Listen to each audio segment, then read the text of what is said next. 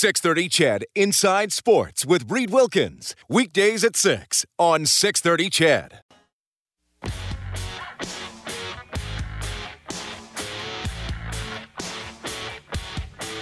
Hi, I'm Greg Ellington from your Edmonton Elks, and you're listening to Inside Sports with Reed Wilkins on 630 CHED. Black ocean, cold and dark. I am the hungry shark, and merciless. All right, good to have you tuning in tonight. Here's what's going on. The Oil Kings up 3 1 on Medicine Hat with four and a half minutes left in the first period at Rogers Place. Oil Kings ranked number one in the Canadian Hockey League. Edmonton's farm team, the Bakersfield Condors, 1 1 against the San Jose Barracuda. That is with about three minutes left in the uh, first period. Uh, James Hamblin has the goal for the Condors. And uh, news today concerning some players currently on the Condors roster. So we got Dmitry Samorukov gets a one-year contract extension. Defenseman Vincent Desharnais gets a two-year contract, and uh, forward James Hamblin gets a two-year entry-level contract. Both of those will start in the fall. In the NHL tonight. All right, here's what's going on. We got one nothing. Los Angeles leading Dallas. That's at the start of the second period. So two teams close to the Oilers in the standings. Kings just ahead, Stars just behind. The Blues lead the Rangers 3-2. That is now after two. David Perron has his 12th of the season. Ryan Strome has his 12th of the season. A couple guys who used to play for the Oilers. Six and a half minutes into the third, Sabres leading Toronto 3 1. And one game coming up later, it is Nashville at Seattle. So that's what's happening there. Uh, tomorrow, 5 o'clock for the face-off show game at 6.30. We got the Oilers mm-hmm. at Chicago. Duncan Keith back in Chicago for the first time since being traded to Edmonton in the summer. And he was asked about his biggest takeaway from his time with the Blackhawks just all the great teammates I had over the years, uh, great coaches. Uh, you know, it's a great organization. Uh, Rocky Wirtz and Danny Wirtz, the way they, uh, we were always treated as players, and my family, uh, the city of Chicago. Uh, just super proud to, to, say that I was a Hawk for as long as I was, and be drafted by that team and spend spend that many years here. definitely proud of proud of that, and and all the great teammates that you know, pushed me to, to become a better player. And uh, obviously, those three championships were stick out for sure. Yeah, Duncan Keith uh, back in Chicago. No, it actually is uh, Nick Hjalmarsson who's going to be honored before the game. His tribute night. It's not a jersey retirement, so that'll be big for Chicago fans, and then I'm sure there'll be something for Duncan Keith uh, as well. So five o'clock tomorrow, Furnace Family Oilers hockey, and then the game at six thirty. And Buffalo has just scored again, so 13-21 left in the third period. Sabres now leading the Maple Leafs 4 1. It's been kind of a struggle for Toronto yesterday to, uh, or recently, to prevent goals, even though they've still won some games. So 4 1 Buffalo leading Toronto. Okay, the Brier starts on Friday. The rink skipped by Edmonton's Brendan Bottcher, the defending champions, but they have had some changes since they won last year. To discuss, we welcome Brendan back to the show. Brendan, how are you doing? I'm doing good. Thanks, Reed. Yeah, thanks for hopping on. This has become an annual occurrence for us, talking to you as your rink goes into the Brier. And uh, I've asked you in previous years, how has it felt that you were in the final and you couldn't get over the hump? Now I ask you how it feels going in as the defending champion.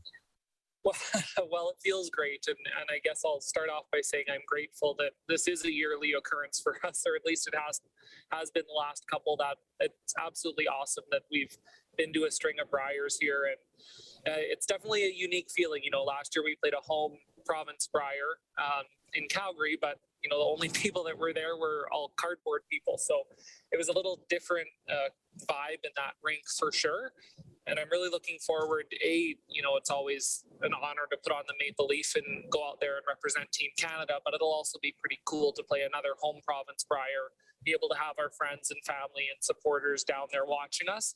I'm really looking forward to that. So, and it's interesting too because your rink has been outstanding for a long time, and, and you've won a lot of big events but I mean, you were carrying that with you that you'd lost the three consecutive Brier finals. Um, like, do you get a different reaction, or do people say, like glad you finally did it and and like do you think to yourself well we have one other stuff. Like i'm just i'm just wondering if that vibe has changed at all over the past year. Well you know you got to trick yourself. So in the moment you've got to uh, you know a be super proud that you made some brier finals in a row because there's not a lot of teams that have the opportunity to do that so that was pretty special and you got to focus on all the other things you've won over those years. Um, so that's important too. But I think it always is kind of nagging in the back of your mind. You know, what do we have to do to take that extra half little step that we've been a little short on? And um, the answer is really not much. You've just got to put yourself in that position and try and play your absolute best and, you know, play how you practice and all those kind of things. But it's definitely a little bit different feeling now that we're coming in. We know what it feels like at the end of the week there to play our absolute best in that biggest moment. And I think hopefully we can draw on some of that experience here this week. All right. Look, Brendan, uh, a, a, few weeks ago, there was a change in the roster to your team. Uh, Darren Moulding, your third for several years, is no longer with you. Uh, he said some stuff publicly. Um, you know, you reacted to some extent. Uh, is is there any further update on a relationship with Darren? Are things smoothed over? Is it just you, you know you've parted ways and that's just how things are going to be now? I'm just wondering if you can shed any more light on that. Yeah, so I guess I'll start by saying I'm you know absolutely thrilled that Pat uh, is joining our team here. He's been a he's been a part of our team for three years, um, and I'm very thankful and excited we get to go out on the ice and experience that here together this week. And you know, with Darren, I think I think the average sports fan uh, can accept that you know everything kind of plays its course, and sometimes you're just ready for a little bit of a change. And sport is uh, it's tough and it's tricky, and there's so much emotion, so much pressure. Um, I think teams are constantly always looking for that that spark, that little bit to kind of you know keep everyone fresh, keep the drive going. And we just felt like, you know, we were at the point in time where we were ready to make that change. Um, and kind of away we go. But I'm definitely, you know, happy that Darren landed on a team. I think he's he's been pretty happy with these guys. They've qualified. He gets to play in a hometown Brier now, which is outstanding for him. And you know, I wish the guys a lot of luck this week. I, I think they're a good team, and I'm looking forward to playing them here on Saturday. Did did that get in your mind? Was it blown out of proportion? You know, I think everyone looks at curling through a through a professional sports lens, and I think the average viewer of curling doesn't understand that uh, athletes in other sports have coaches and managers and agents and owners and full offices of people that manage all of this kind of stuff. And all that player selection piece is taken care of by others. So really, the teammates out on whatever team is, um, they, they truly are just teammates because someone else is making all the other hard choices. And in curling, it's a little bit different. Um, we do have coaches, but most of the coaches in curling aren't making personnel decisions. And we don't have any of the other back office support staff to, to help us. So you know we're, we're out of the team it also has to have some kind of managerial role to, to help shepherd the team along right? And to chart the course and set the path and all those kind of things. So i think that's what some people maybe miss when they look at curling is that um, a lot of those decisions end up coming down to the the players which is tough because there's nothing i'd like more than to just go out there and just be a teammate and be the absolute best teammate i can um, but you know, in the back of my mind, I've also got to try and take care of all that other responsibility. All right. Brendan Bottcher joining us then at Inside Sports, defending Brier champ and going for it again starting this weekend in Lethbridge. Um, anyway, we've talked several times, and I've talked to other uh, men and women in curling about how unusual it has been the last couple of years. How has this season gone? Uh, you know, give us a sense of working through kind of another COVID system a season? Has has it been more normal, or there's still massive adjustments to the schedule and what you can and can't do? Tell us about that. Yeah, I would say there have been uh, pretty massive adjustments. So, kind of through the summer last year, it felt like we were, you know, going to be mostly back to normal, mostly wide open. So, all the spiels were kind of slotting into the calendar like usual. I think we got off to our normal part of the schedule through the early fall uh, mostly to normal. I thought we were tracking, trending, you know, everywhere we needed to go up to the trials. And, you know, we just came out at the trials and, and we're a little flat. I, I don't think really is, doesn't come down to one thing that really caused us to be a little flat that week. But I, I do think that was the result. And then unfortunately, after the trials, with the Omicron wave and everything else, there was a whole slew of cancellations. So, from the cancellation of the mixed doubles Olympic trials to um, really all the events we could have played in January and February. Um, it's been another COVID season of curling that's kind of thrown a pretty big wrench into the, the schedule and the plan. So I think a lot of teams here this week are going to be experiencing something similar. Um, we were fortunate enough this go around that at least rec center stayed open. So we've been able to practice this whole, whole time. Where a year ago, um, we went two and a half months kind of from mid-November until the start of February where we didn't even have practice ice. So when we were getting ready for the Brier, it felt like we were almost just coming out of a summer vacation. Whereas at least this year, we've had good access to practice. We've been able to do lots of that, and hopefully we come out a little bit sharper out of the gate. Okay, well, yeah, g- good to hear. Certainly, you've been able to get more uh, more practice time. And this Brier, uh, this is still sticking with the format. It's it's the wild. It's the, there are some wild card teams, and there's two pools that then the top teams get merged into one pool. Is that what they're going with again? Uh, it's slightly different. So there are three wild card teams, which is the same as last year. Um, there are two pools off the hop. Now, in the last uh, couple years, the two pools ended up filtering to one pool, and you ended up playing the top four teams from the other pool than you started in. And this year they're doing a little bit different. So the top three in each pool advance to a um, a knockout draw, which will select teams for the playoffs. So they cut a few games out um, of the schedule, which I think is good because uh, even last year, I think we played 14 or so games to make it to the end of the week, and, and that's a lot. So I think a lot of the athletes were in favor of trimming the schedule back a little bit, and the formula will look a lot similar this year, but with just a few less games kind of at the end there. Okay. Well, uh, as always, Brendan, I, I, appreciate you checking in. Uh, I wish you and the boys uh, all the best as you go for uh, another one here. And I know I know you have a lot going on this week, so I always appreciate that you make time for Inside Sports. All the best, man. Let's talk again soon. Excellent. Thanks, Reed. Hi, this is Cody Battershill with a message from Canada Action. We have all worked to make Alberta a global leader in oil and gas production. As long as the world needs energy, it should be coming from Alberta. That means we need to continue our record of leadership with reducing emissions and protecting the environment. By meeting that challenge, we can bring global investment, jobs, and opportunities back to our communities. Visit albertaenergyfuture.ca to join the conversation.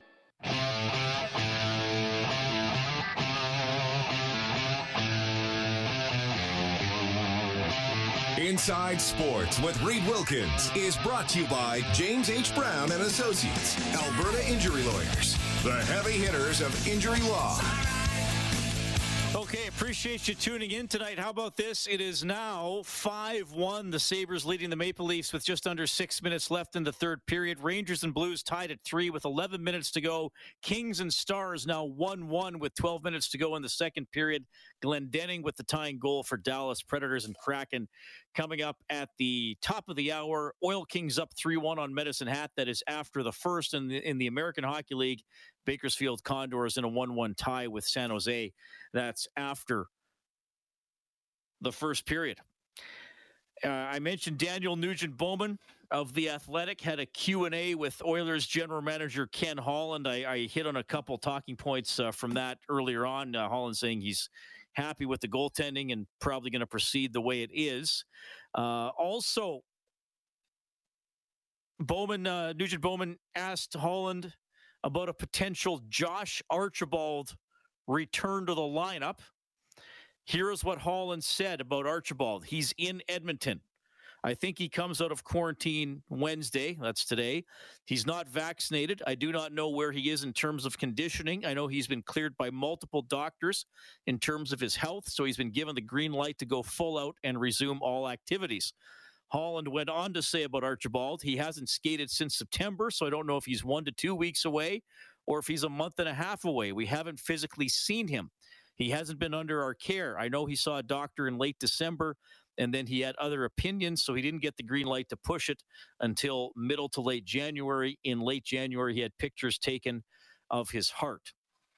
Uh, Holland added about Archibald. He drove up to Edmonton. He's been in quarantine for two weeks. I don't really have any knowledge of where he's at from a time frame standpoint other than he's been given a clean bill of health by multiple doctors to resume full activities to resume professional sports so maybe we see josh archibald at some point this season um, again if he's not vaccinated he wouldn't be able to play games uh, in the united states so that is uh,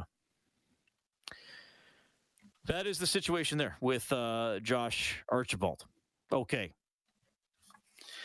tomorrow oilers taking on the Chicago Blackhawks. Uh, Duncan Keith back in Chicago for the first time since being traded to the Oilers. Head coach Jay Woodcroft today was asked about the, the impact of Duncan Keith getting him back in the lineup yesterday. Yeah, well, he's in phenomenal shape. Uh, he takes care of himself very well. That's why he's had the career he's had and the longevity that he's had. Um, he's a proud person that makes sure that when he goes back into the lineup, that he wanted to be ready for it, and uh, he helped us win a big game in Philadelphia last night. All right, Woodcroft also commented on the discipline that Keith shows off the ice you don't have the career that he's had. You don't play the amount of games that he's had, uh, not only uh, regular season games but also playoff games, which uh, take take their own type of toll, and also the international events that he's been a part of. So you don't have that unless um, you put an emphasis and put a premium on being in the best shape that you can be. Um, he's somebody for me that is his discipline doesn't just show up uh, in the form of uh, what his body looks like or how he takes care of his body, but it also his discipline comes from his mental routines uh, to prepare himself to play that many games. His discipline comes in the form of uh, sticking within a team structure or team system. Uh, I've I've seen over the last few days of, of how he conducts himself on and off the ice, and uh, nothing but impressed with this individual. he deserves all the accolades that he gets. And uh, Keith was asked, so uh, all this discipline, where did that come from?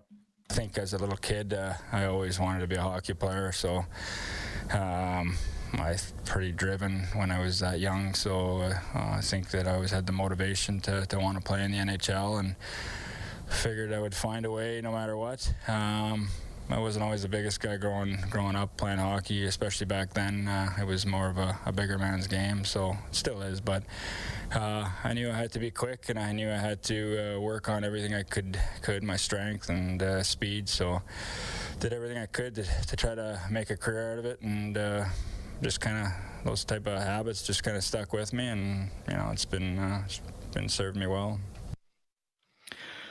Yeah, big night tomorrow for Duncan Keith going back into Chicago, and a big night for the Edmonton Oilers as they remain in a chase for a playoff spot. They right now they're the second and final wild card team in the Western Conference. I was talking about that LA and Dallas game, how significant it is. Uh, the Oilers are two points behind LA. There's LA's second in the Pacific, 65, Vegas 64, Edmonton 63. So if Dallas wins, you think, okay, that keeps Edmonton a little closer to maybe getting up there into the number two seed in the Pacific. But mm-hmm. uh, if Dallas wins, they also tie the Oilers in terms of points and bump the Oilers out of a playoff spot because Dallas will have a better points percentage because at the end of the night they're going to have a game in hand on Edmonton. But nonetheless, the Oilers are, are right there. But you just don't want that LA Dallas game to go to overtime, and the Kings have gone ahead 2 1 on a goal by Kaliyev with eight and a half minutes left in the second period. All right, so tomorrow Oilers now from noon to two. Face-off show at five. Game at 6:30. Oilers at Chicago. Thanks to Dave Campbell. He's the producer of Inside Sports. Big thanks to Kellen Kennedy, your studio producer this evening. My name's Reed. Thanks for listening. Take care.